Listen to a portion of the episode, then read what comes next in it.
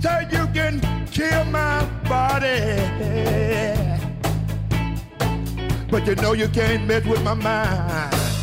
Welcome to Economics and Beyond. I'm Rob Johnson, president of the Institute for New Economic Thinking.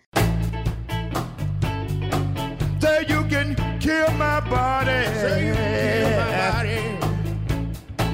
But you know you can't mess with my mind. Say no, you can't kill my mind. You know we'll go away. Come back, come back, come back. Come back. My second time. I'm here today with Bob Kuttner, who was the founding co editor of the American Prospect. I will add, in addition, he is an alumni of the Bill Proxmire team, as I am at a later date, but he was a great mentor to me and, uh, how do you say, managing uh, to be connected to that experience. Uh, we've known each other for many, many years. He's an author. Most recently, he has a book called Can Democracy Survive Global Capitalism? And even more recently, The Stakes 2020 and the Survival of American Democracy. Bob, I, I think you, first of all, thanks for joining me. And I, I must say, you've got your finger on the pulse of things. Other authors, other people talk to me, uh, how do you say, with great reverence for your choice of topics, the things you explore. And it's really nice to be here today, despite the difficult circumstances that we have to address. So, as you look at the world, as you see it right now, the middle of the pandemic, Biden administration, just after January 6th and the storming of the Capitol, what, what do you see that frightens you? What do you see that inspires you? What do you not see that you'd like to see as the world unfolds?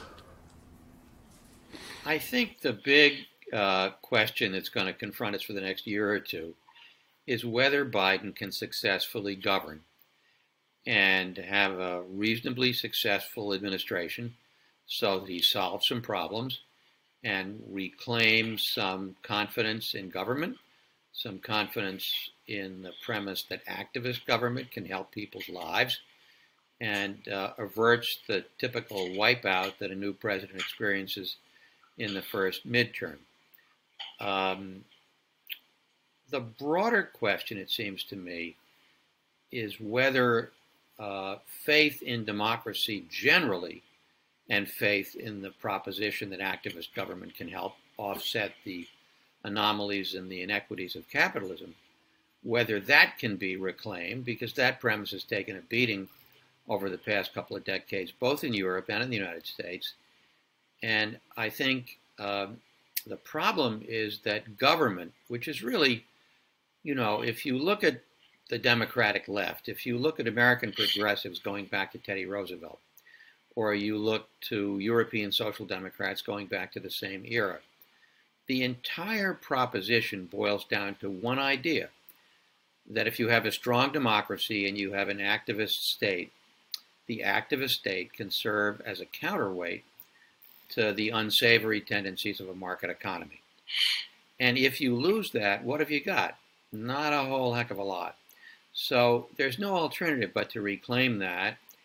And a successful activist state and a strong democracy go together because you need a strong democracy in order to elect the people who are going to carry out a Rooseveltian kind of program that then is necessary to uh, manage a mixed economy so that the constructive parts of capitalism, um, namely the uh, propensity to innovate and uh, the value of incentives and the value of markets, are not overwhelmed by the corrupt aspects of capitalism, the concentration of wealth, the concentration of power, the circular nature of concentrated wealth turning into concentrated power.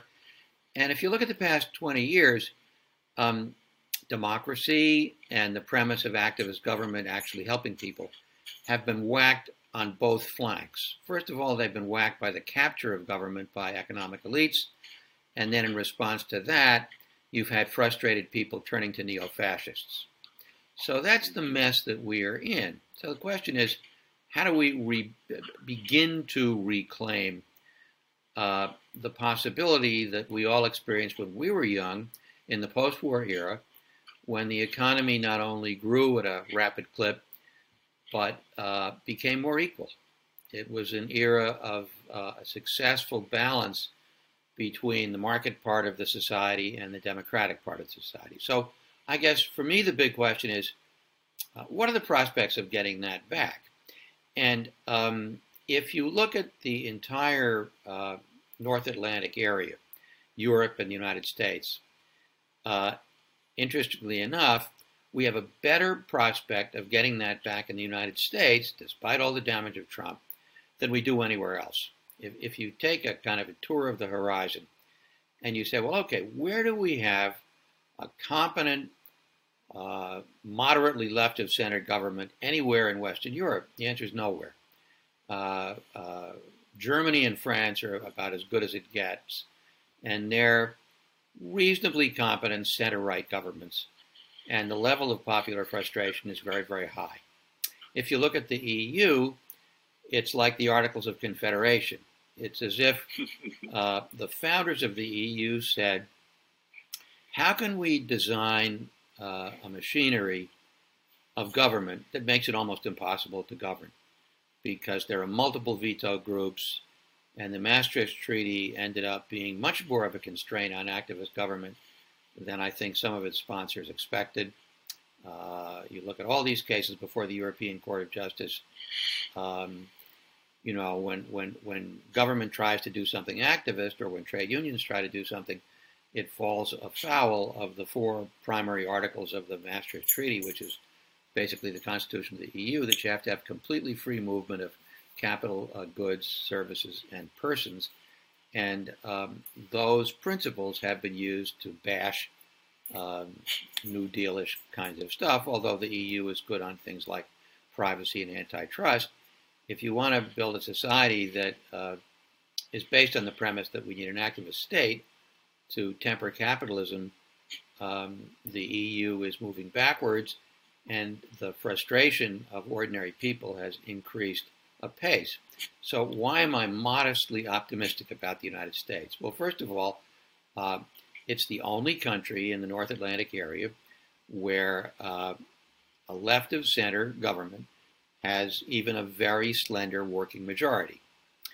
And we're seeing that play out right now, where Biden has decided that he's going to have to go it alone. The Democrats are going to have to go it alone with this $1.9 trillion relief package. And we have just enough votes in the House. It, it passed uh, 218 to 212. And in the Senate, it's probably going to pass 5150. So it doesn't get any, any closer than that. Um, but because of the press of events and because of the combined COVID emergency and economic emergency, uh, Biden is governing more as a progressive than you or I would have expected, and I think than he expected. Part of this is because of the nature of the crisis that he faces. Part of it is because uh, the progressive community has been very active in putting pressure on him. And interestingly enough, I would say most of that pressure has been constructive. Um, progressives have not been beating up on Biden. They've been beating up on the transition team every time the transition proposes to appoint somebody from Wall Street or from Silicon Valley, but they have uh, withheld their hand uh, in terms of whacking Biden because they want him to succeed. And of course, that's a legacy of the campaign where any qualms that some progressives might have had about Biden were tempered by the fact that the only goal was to get rid of Trump and to get Biden elected. And I think some of that is carried over. And so if you do a tour of Biden's appointments, you know, they go from very good to okay to not so great, but on the whole, better than expected. I think in the climate area, that's the one absolute standout where everybody he's appointed has been terrific. In the um, regulatory, financial regulatory area, Rob, that you and I care about, they've been pretty good, although the jury's out on a couple of them. I mean, Gary Gensler, uh, having come out of Wall Street, knows exactly how the game is played. Uh, became a born again regulator when he was the head of the CFTC, and uh, yes. now is going to be a great SEC chair. Um, there's all kinds of byplay going on over who becomes the comptroller of the currency. And uh, scarcely a day goes by that the, the Michael Barr camp doesn't leak something to Politico on how Barr's appointment uh, is imminent, and yet Barr keeps twisting slowly in the wind. And so that's very, very contentious. But on the whole, I mean, if you look at the Council of Economic Advisors, if you look at Treasury, um, these have been pretty good appointments. And most of the domestic appointments have been pretty good as well. I think the pressure on Biden to appoint a very diverse team has had a secondary, somewhat unintended benefit as follows. If you look at the centrists or the center right people at senior levels of the Biden administration, every one of them is a white guy. And if you look at the progressives, almost all of them are women or people of color. And so by by going all in on diversity, he ended up with maybe more of a progressive administration than he might have otherwise gotten. So I feel pretty good about that. I feel pretty good about um, the initial package. I feel pretty good about the green infrastructure package. And I think the bullet that they're going to have to bite very, very soon, uh, lest they be completely stymied by Republican wall to wall opposition, is whether to scrap the filibuster. And I think the good news there is that Manchin, uh, Senator Joe Manchin of West Virginia, has left the door open, even though he's previously on record saying that he doesn't want to scrap the filibuster. He's basically said that if Republicans start using the filibuster to block everything, which they will, he might revisit that. So I think there's going to be kind of a moment of reckoning uh, a month, two months, three months in, where the Democrats just have to take that on. Otherwise, uh, they will they will stymie uh, Biden at every step of the way. Then you look at the other side of the aisle. the Republicans have some problems. I mean, they don't know what to do about the lunatic fringe that now represents about half of the parliamentary Republican Party, and uh, probably represents two thirds of the base, and probably represents three quarters of the people who vote in Republican primaries.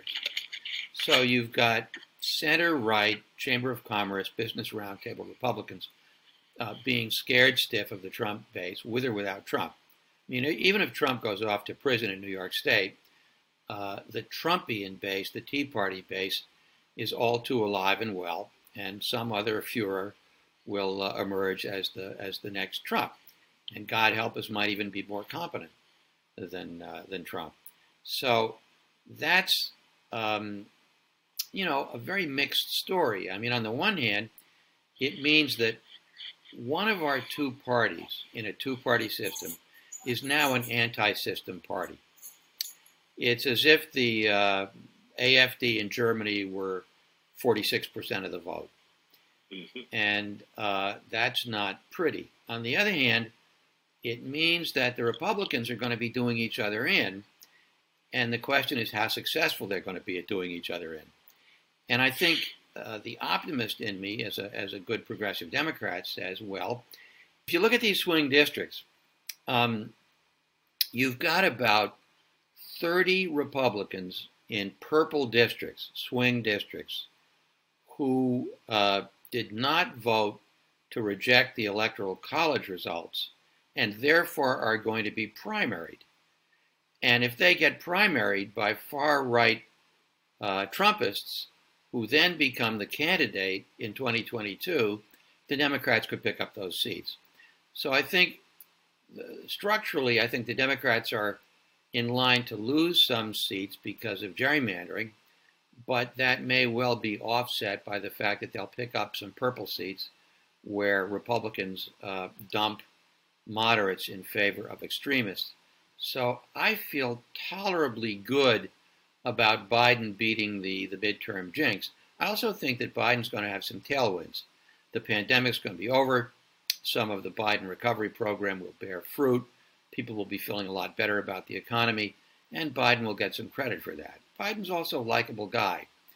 Uh, and uh, I think his popularity ratings will probably hold up longer than the usual honeymoon period. And another really interesting question is whether he will peel off some Republicans on some of these infrastructure bills that will actually benefit people in red states.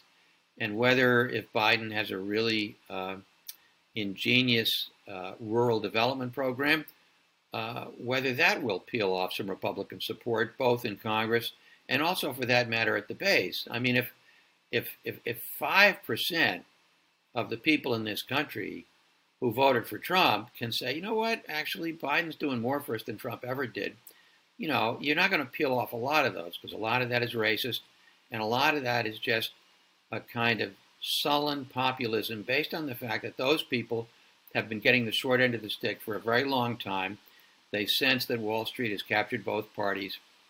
It's going to take a lot to move many of them, but you only need to move a few of them to, to really reinforce the fact that the Republicans are the minority party. And of course, the reason why the Republicans resort to all these anti democratic tactics, like gerrymandering and like voter suppression and like the filibuster, is that they know they're the minority party. And the only way they can uh, cling to power is by frustrating the will of the majority. So I feel better than I maybe ought to feel about the prospect of Biden having a successful enough administration in the first two years that he won't get wiped out in 2022.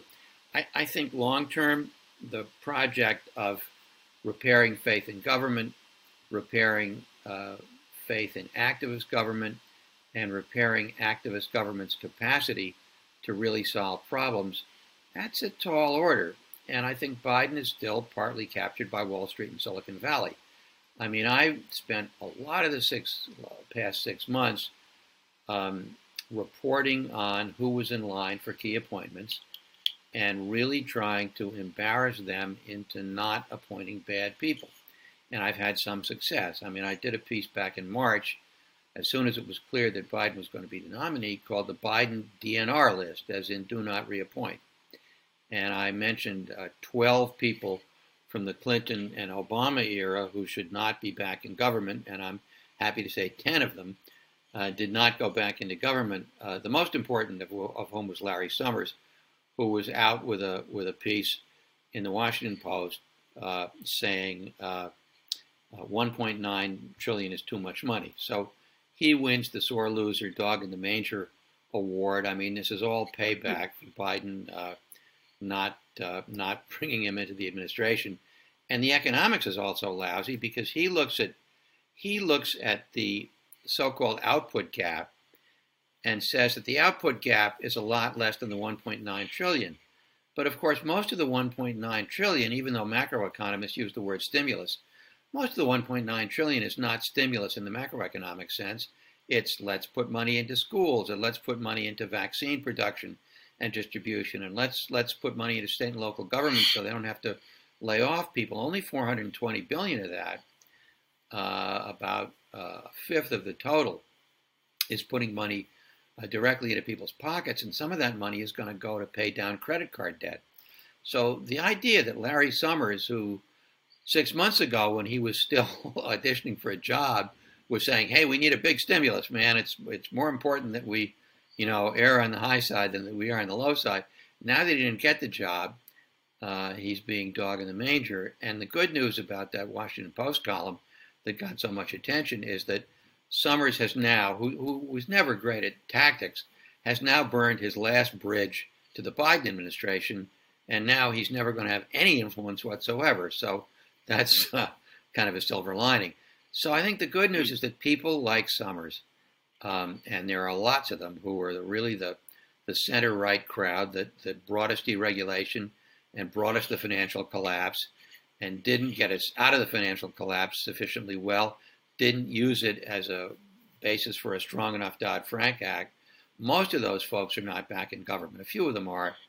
I, I worry about Silicon Valley's influence, um, and there are a lot of Wall Street donors who have influence. So there is this undertow on Biden, and yet the, the people making economic policy at the highest levels, Council of Economic Advisors and National Economic Council, they're pretty good.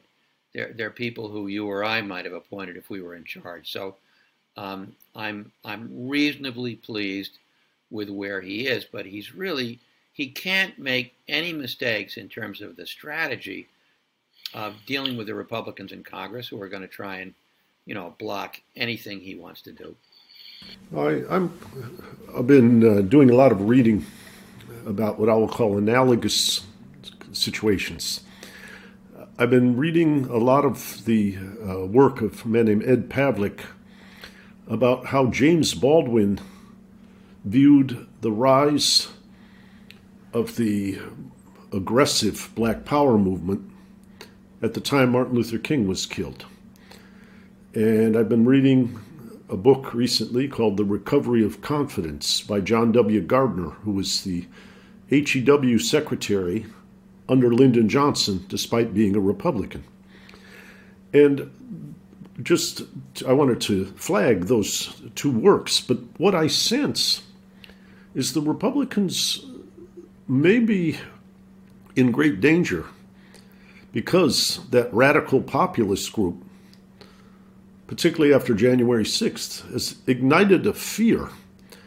And just as James Baldwin warned that Stokely Carmichael and that group, who he quite liked and he understood their frustration, but their militancy, he thought, would create a large coalition for what you might call stabilization, stronger law enforcement, because everybody became afraid.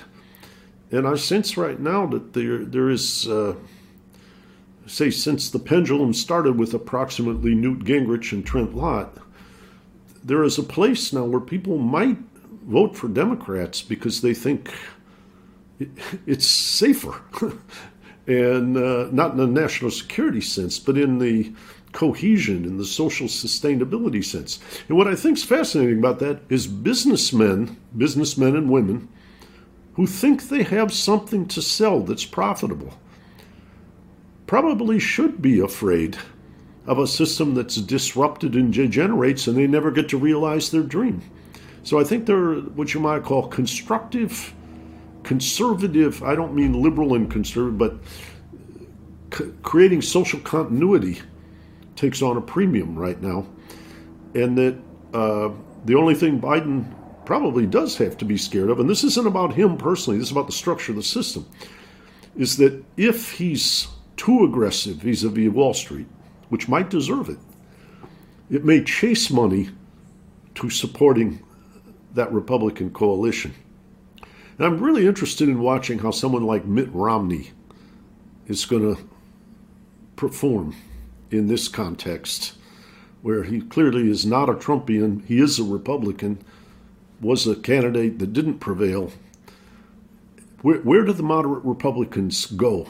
I used to work for Pete Domenici. Where do the people like he and John Danforth, Nancy Kassebaum Land, how can they reemerge? In the, in the yeah, it's a good it's a good question. I I think um, some of them will defect to the Democratic Party. Uh, I don't want too many of them to defect to the Democratic Party because that will further increase the business influence in the Democratic mm-hmm. Party and make the Democratic Party a more centrist party. I think uh, some mm-hmm. of them, like a Susan Collins or or my governor in Massachusetts here, Charlie Baker, they're they're just fine being center right Republicans Although, interestingly, in Massachusetts, a Trumpist just got elected as state party chair of the Republican Party in Massachusetts. So, um, uh, although I don't, I don't think you're going to find too many Trumpers get elected, say, to the state legislature. But um, so I, I, I do, uh, but I, I, I want to respond to your first point. I do think that people who are not hard right are seeing uh, Biden and a Democratic led administration as a source of stability. And, uh, you know, ordinary people were terrified by the, by the invasion of the Capitol. And the good thing now is that that law that we all, as good civil libertarians, love to hate, the USA Patriot Act, gave all kinds of police state authority to the U.S. government uh, to do domestic surveillance and domestic anti-terrorism. And now, happily, those tools are being used against real domestic terrorists of the sort who invaded the Capitol. And it just happens that the Attorney General is Merrick Garland, and Garland uh, Garland's first big job was as Associate Deputy Attorney General in charge of domestic terrorism. He was the guy who was running the Oklahoma City investigation. He was the guy running the Unabomber investigation and the investigation of the uh, bombing of the Atlantics in, Olympi- in Atlanta.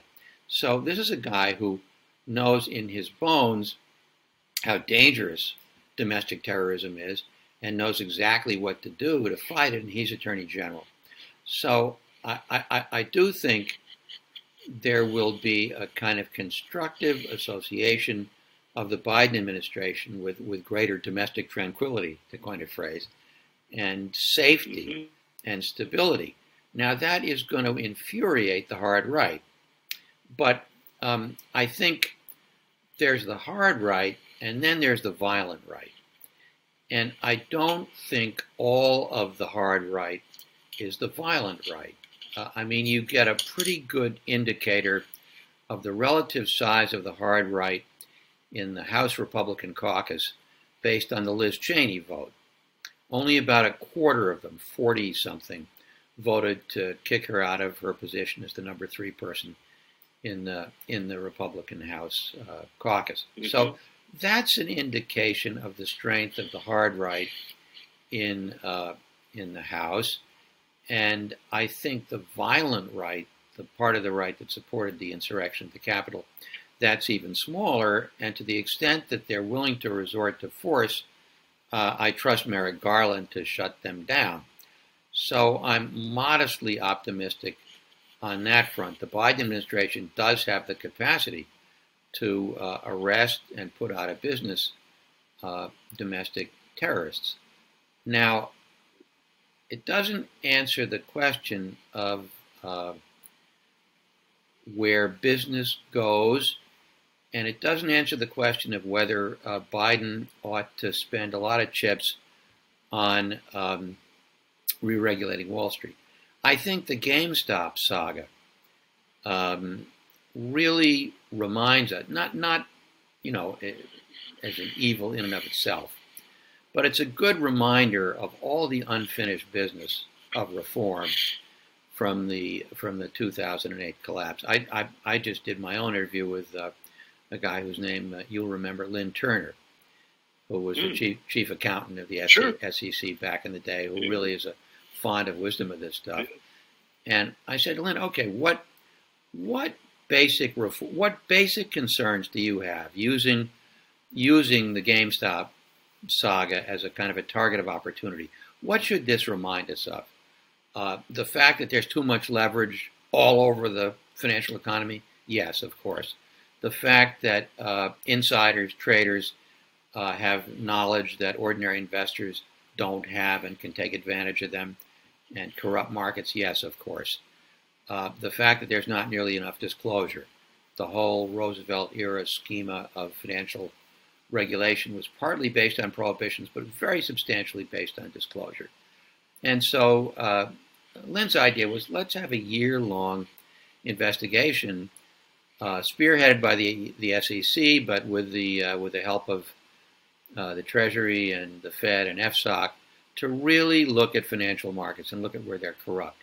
Now, if that's attacking Wall Street, so be it. I mean, if if that that corruption is what Wall Street has come to, then I think a reform administration needs to go after it. Um, that is not to say that we don't need the help of the Chamber of Commerce and the Business Roundtable in uh, distancing Republicans from from true crazies. And so this is going to be fascinating to watch how this plays out on the Republican side. But I think on balance, having a Republican Party this fragmented and this at each other's throat, this much at each other's throats on net, has to be good for the Biden administration. I heard a uh, panel the other day where uh, former Secretary Robert Rubin was talking about the medium term requirement for debt stability, which would be consistent with his historic reputation. And Joe Stiglitz and he were on together.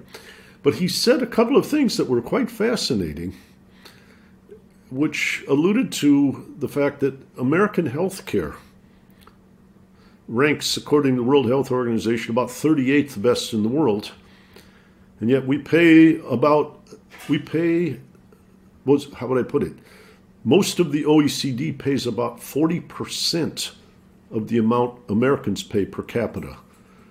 And so the question was are there savings from a more efficient, better performing healthcare system, including the pharmaceutical industry, that could allow, how would I say, Rubin some comfort vis a vis the debt growth at the same time as improving what we have for people in the care of their lives?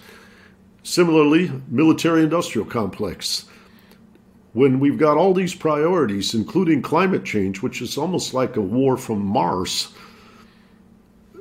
do we not need war preparation and the use of the state's resources to fight that war relative to modernizing the nuclear arsenal or adventures in other various places? I just made a three part video with Daniel Ellsberg about the dangers that exist of a nuclear winter and that this could be taken down but we, we have to overcome some of what you might call the rent seeking money politics. And where are, where are the Democratic fiscal conservatives in taking on those battles? Well, let me, let me start with an unkind word for Robert Rubin. Uh, I mean, God knows it doesn't take Robert Rubin to tell us that uh, the American health system uh, is not cost effective and spends twice as much as the, the OECD average and, and, and, gets half as much back. Uh, and um, uh, I mean, people have been making that point uh, for, for decades, and, and, and, the problem is that um, we have a hyper commercialized, fragmented health system. And it isn't just that we don't have a single payer system, it's that we have a for profit system. We have a commercial system. And so with a commercial system, you've got all kinds of middlemen making money off the system and not providing care and utilization reviewers and huge amount of money spent on billing and on all kinds of stuff that, that adds no value. And of course, we're never going to have the votes for a single payer system. Uh, we've got people like Jacob Hacker making the argument that, well, maybe we can get incrementally towards Medicare for all by allowing people at a certain age to buy into it, which I think is a good idea. So the, the, problem is that nips and tucks around the edges don't fix the cost escalation, and Obamacare, even though you know it helped upwards of 20 million people get care, it only made the system more complicated. And um, Medicaid is a much better deal if you fit the uh, the income limits than any of the policies you can buy under the Affordable Care Act, which have a blight of deductibles and copays, and the whole promise that, that competition would somehow reduce prices has not been realized because in so many counties in America there's only one provider who's offering policies under the Affordable Care Act. So it, it's a problem of incrementalism in a society where you have filibusters, and even when Democrats have a working majority, um, they're not able to uh, have the kind of reforms that we had in the Roosevelt era or the Johnson era when there were super normal majorities in both houses of Congress. Those were the only periods when we had that. And where and where both people, both parties, candidates didn't need to raise so much money that the currency of votes was much more powerful than it is relative to the currency of dollars. Yeah. So I'm, I mean, on the whole question of the debt, um, I think, you know, given the given the very low interest rate environment, given the absence of inflation, uh, given the history that countries uh, have lived with much higher levels of debt uh, and not had their economies uh, tank, we're just going to have to live with higher levels of debt for a while until the economy recovers and uh, until we have invested a lot of money in climate and infrastructure and other things that the society needs. The, the, the fact that Wall Street, not, not Wall Street, but corporate America spends so much money on stock buybacks um, and has so much cash that it doesn't know what to do with other than investing in treasuries, tells you that there are not enough opportunities for productive investment in the private economy, and therefore it logically follows that the public economy ought to be doing the investment. This is Keynes 101, and it happens to particularly fit the current circumstances. And if that means that, that the debt to GDP ratio has to go to 150 percent, uh, so be it. I mean, the interest rates are so low. Is, is it Austria that has 100 year bonds now that, that mm-hmm. pay, uh, I think, 0.88%? So, uh, you know, or maybe you go back to consols where the, the, the, the bonds yes, are just a British, perpetuity. Yeah. Um, this is what the United States government ought to be doing. It ought to be borrowing very, very long, locking in these low interest rates, and investing the money in public goods that are going to pay a higher rate of real return to the economy than anything that the private economy seems to be able to find to do with its money. And if the short-term consequence of that is um, is a higher debt to GDP ratio, that's no longer the kind of fearsome indicator uh, that it used to be. And I think solving the health crisis, the, the, the crisis of the healthcare system in the United States is its own separate challenge, quite mm-hmm. independent of the debt ratio. And if, if, if that's what it took Bob Rubin to focus on the, the health care crisis, okay, we'll take that. But um, uh, they're, they're, they're two separate problems, I guess, two separate challenges. How much, mm-hmm. how much do we need to spend and invest? How much of that do we get from debt? How much of that do we get from tax reform? And then separately, uh, what do we do about the mess that is the American healthcare system? Yeah, and the uh, the military question. How do you, you know, it's it's an unstable world. We've talked about different dimensions of fear. At other times, people are expressing, particularly people of color, the uh, dangers of an overly weaponized law enforcement system and a cruel prison system which even people on the right, like the Koch brothers, have started to back philanthropic initiatives to make the prison systems less profitable, less less privatized, less costly, and about training and healing so people don't go back to prison because they have the means to conduct a constructive and confident life during the time they're incarcerated. They're they're they're helped, not tortured. If, if well, let, us let's, let's start with the military, and you also raised the question of China before we, we mm-hmm. went on. Uh, Started, let yeah. me connect. Let me connect, connect the two. So clearly, we spend too much money on the military, and clearly, we have a challenge with China. My worry is that the challenge with China will be defined as a military challenge, and will then become the uh, basis for even more uh, military spending. I, I think uh, mm-hmm. the China challenge is a geoeconomic challenge, it's a geopolitical challenge. They have a system of state led capitalism where, where even if a company is nominally private, you know, there's a minder from the Communist Party uh, in the boardroom of that company, and uh, nothing of any consequences happens in China without the Communist Party uh, agreeing to it. And so we have a system of state led quasi capitalism that is phenomenally successful, that is connected to a system that is authoritarian, bordering on totalitarianism. And that violates every premise of uh, Orthodox Economics 101. But the Chinese have figured out how to pull this off. And uh, so, on the level of industry and technology and the global trading system, what do we do about this? And I think the short answer is we take back or take forward a lot of technology, a lot of industry. We reshore a lot of supply chains, and we make sure that we're not cut out from the next uh, generation of, uh, of advanced production. Um, there's a military dimension to this, but it's secondary. I mean, to the extent that national security concerns can be brought in as a rationale for a very forward looking industrial policy, that's okay as long as the military guys don't take it over and turn it into a rationale to kind of get all dressed up for a potential shooting war with China. So China's a real problem and it needs to be understood correctly. Trump, I think, did us a kind of a favor. Uh, he understood that the WTO was not helpful.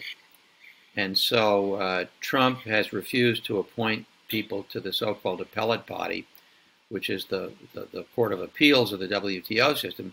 And as a consequence, has basically shut down the WTO. So if, if the United States were to uh, have an aggressive industrial policy to take back solar or take back wind, and China said, uh, wait a minute, that's a violation of the WTO.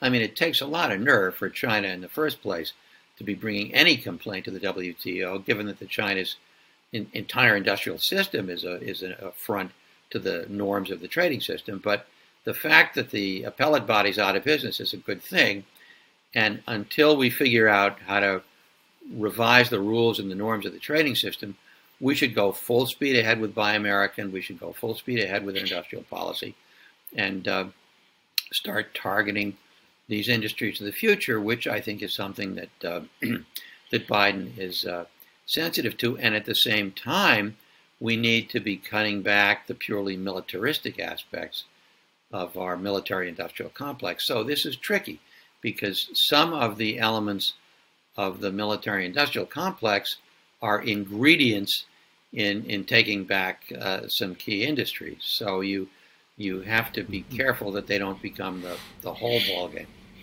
Yeah, yeah. So the uh, the sense that you have is, uh, I think, a very good one. I remember when I worked in the Republican Senate Budget Committee, about the time the Defense Appropriation Bill appeared, my s- staff leaders and the senators I work with would say, We'll get ready for all of the anti Soviet Union and anti China articles to appear in the newspaper because they're essentially marketing for passage of the appropriations bill. And, uh, and I sense that, like you've said, animosity about suffering from globalization, integration, the exacerbation of income distribution widening, people being hurt at the bottom is now being transformed into nationalistic hatred, and hopefully it doesn't take on a military guise uh, or or military shape as the what you might call outlet for that anger.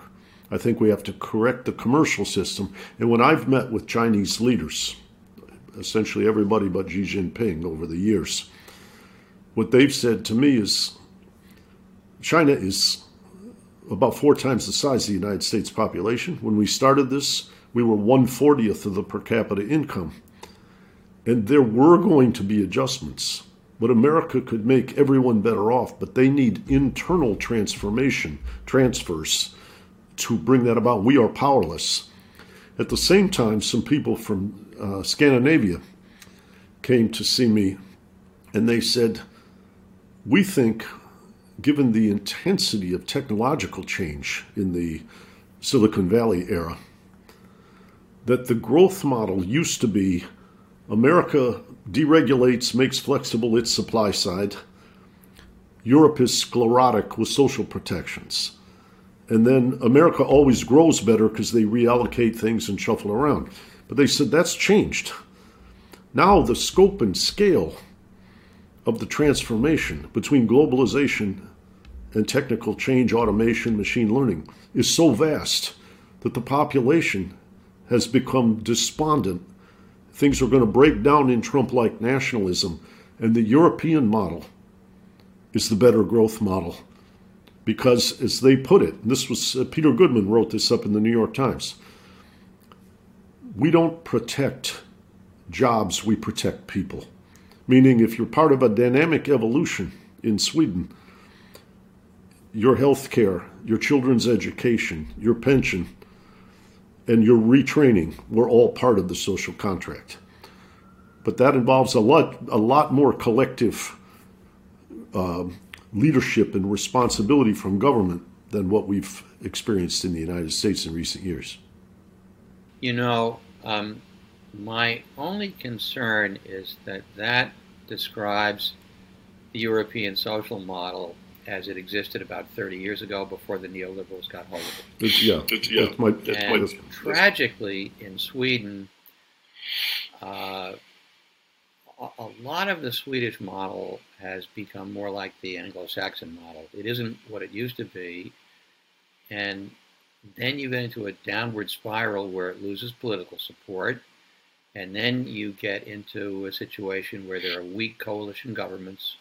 You've got a social democratic prime minister presiding over a three-party government, one of which is center, center right, and he's a great guy, but he can't do anything.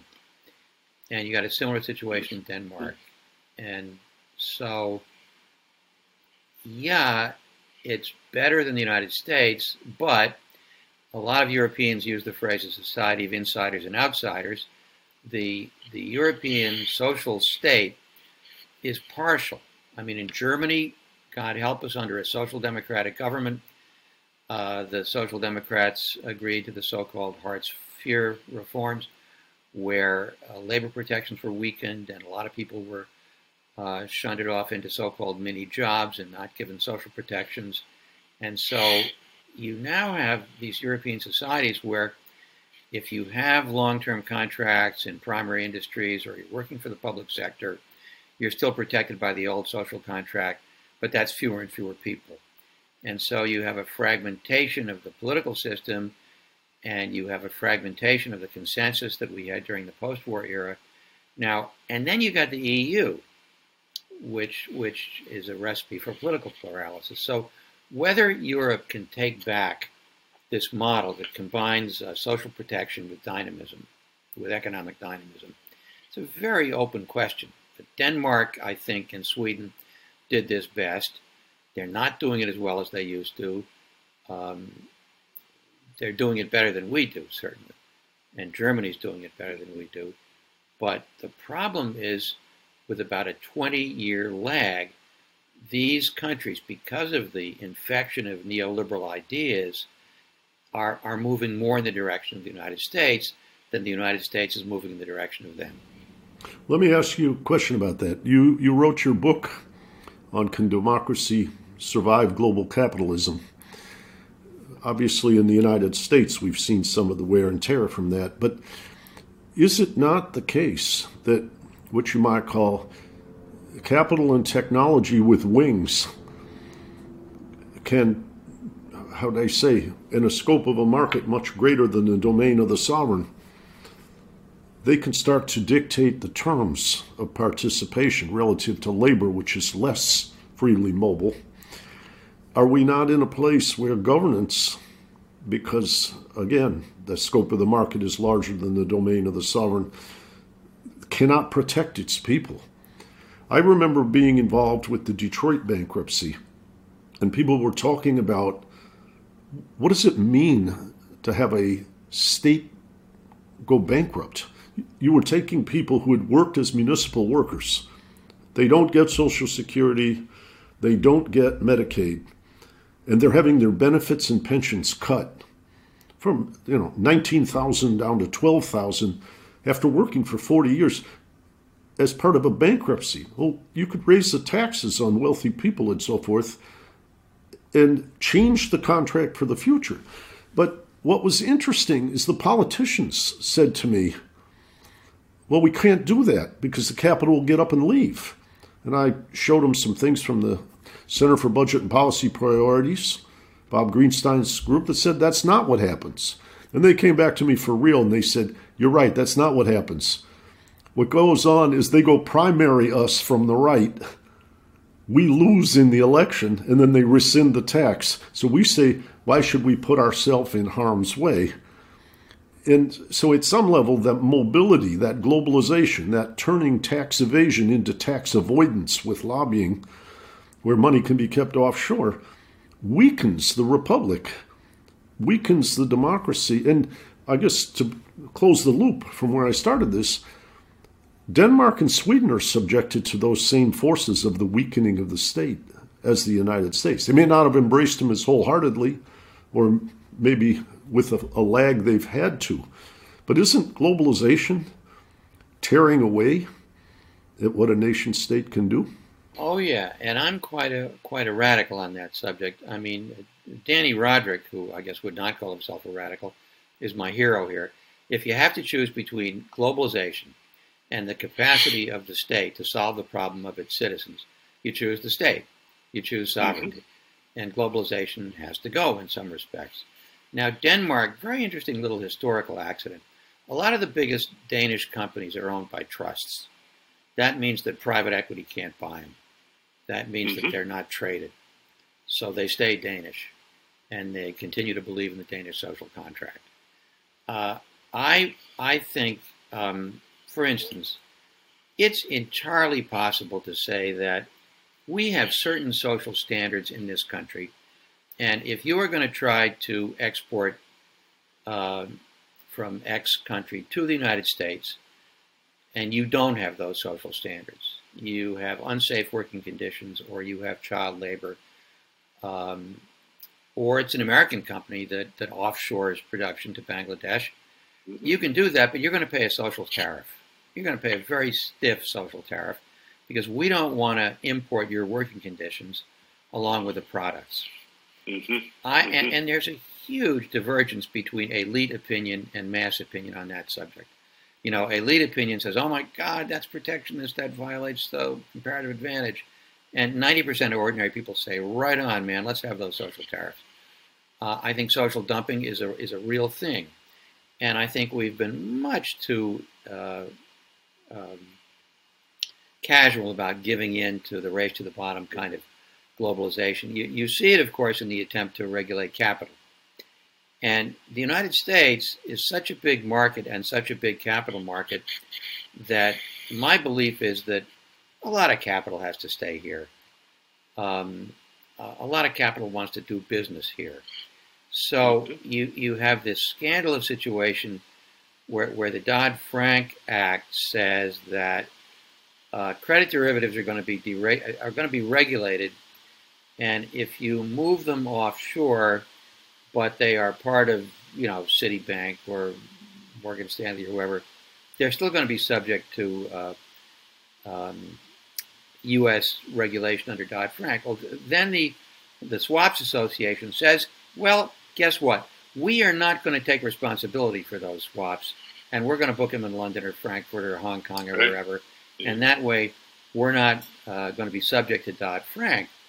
And so the SEC under Obama starts a rulemaking which says, the hell you say, you know, de facto, those are governed by uh, American domiciled banks, and then uh, Trump uh, jettisons that. So, I mean, the the ability of the United States to um, enforce its own financial regulations against a politically powerful Wall Street. That's trench warfare. It's always going to be trench warfare. But that doesn't mean that it's impossible to mm-hmm. regulate capital, uh, or for that matter, regulate the terms of labor, if we can just get a political coalition that's willing to do that.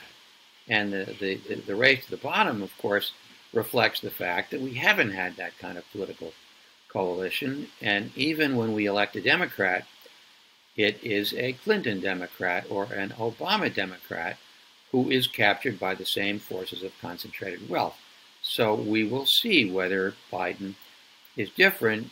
And of course, the question you raise in the hierarchy of things that we need to do, that are imperative that we do, where does re regulation of finance fit? Is that a fight that we can afford to take on? Or do we have to put that sort of in the second tier things that we want to do because uh, COVID or uh, climate change or public infrastructure are more important? I would argue that if we don't get that under control, it makes it very difficult to do everything else. I'm going to agree with you emphatically. First of all, I want to point out that Michael Greenberger, who you and I both know well, has done tremendous work illuminating how derivatives I am, I am are plagiarizing his article that I think you underwrote. Yep, exactly. But the uh, that's, that's, what I'm alluding to. The, and th- uh, thank you for underwriting that. By I felt like the point guard, and you dunked the ball. He, but, but, but the tragedy is you can count the Mike Greenbergers on the fingers of one hand. That's right. That's because right. people yeah. with his knowledge and his sophistication of how financial markets work get systematically purged from the ranks of regulators.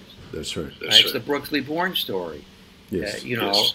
and so then when the time comes to appoint progressive regulators, the bench is very thin. And so you got Gary Gensler. Great. All right, who else you got? And uh, the answer is, well, Wall Street can, can give you 400 people who can do that job, but who have the wrong sensibility and the wrong mentality. Well, I think um, I want to come down the, the home stretch here back to the issue that you mentioned was climate change. Because some of that race to the bottom with foreign direct investment and globalization was about migrating to the place where there were the least rigorous environmental standards. And we as a planet, destination or the place you're departing from or wherever, have the public good of reducing carbon. We can't afford to design over the next 30 years that tolerates people migrating to get away from environmental restrictions. If you were walking into the White House tonight, what would you be saying to the president and his core staff is the way we have to address climate change in the coming four to eight years? Well, I think I think very radically. Uh, I mean, I think we we need to uh, get away from fossil fuels and and move towards all electric, but all the electric needs to be generated by renewables. I think diplomatically, the really interesting challenge with China is to agree to move forward on climate with China, even as we agree to disagree on some of the divergences we have with China over whose industrial policy has what impact. And, you know, uh, Biden um, is going after Putin on uh, the latest imprisonment of dissenters, even as we have just signed a five year extension uh, of arms control.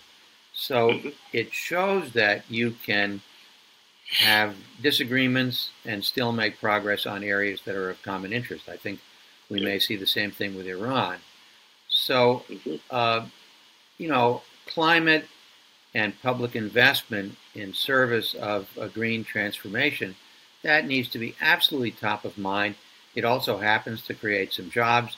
It also happens to create some opportunities for redevelopment, rural redevelopment, where maybe we can take back some Trump voters. And the United States really has to be back in the position of a of a world leader on this rather than the world embarrassment that it was under Trump. Um, climate uh, is not my main expertise, but I know enough about it to know that he's appointed very, very good people. Mm-hmm. And I'm very encouraged mm-hmm. by that. You know, former Michigan Governor Jennifer Granholm is the Energy Secretary. I've met her and I hold her in very high regard. In addition, rebuilding the Midwest in the Green New Deal context may change some swing states and make the Democrats less vulnerable to the, which you might call Trumpian rage in places where the electoral votes have been in play. So good economics and good politics go together, and this comes back to the filibuster. He's just got to get this through Congress. You can't do that on the budget resolution. You've got to get legislation to do it. You can't do it with executive orders. So a filibuster elimination is going to dictate whether he can do any of the wonderful stuff that we want him to do, and I think that he wants to do.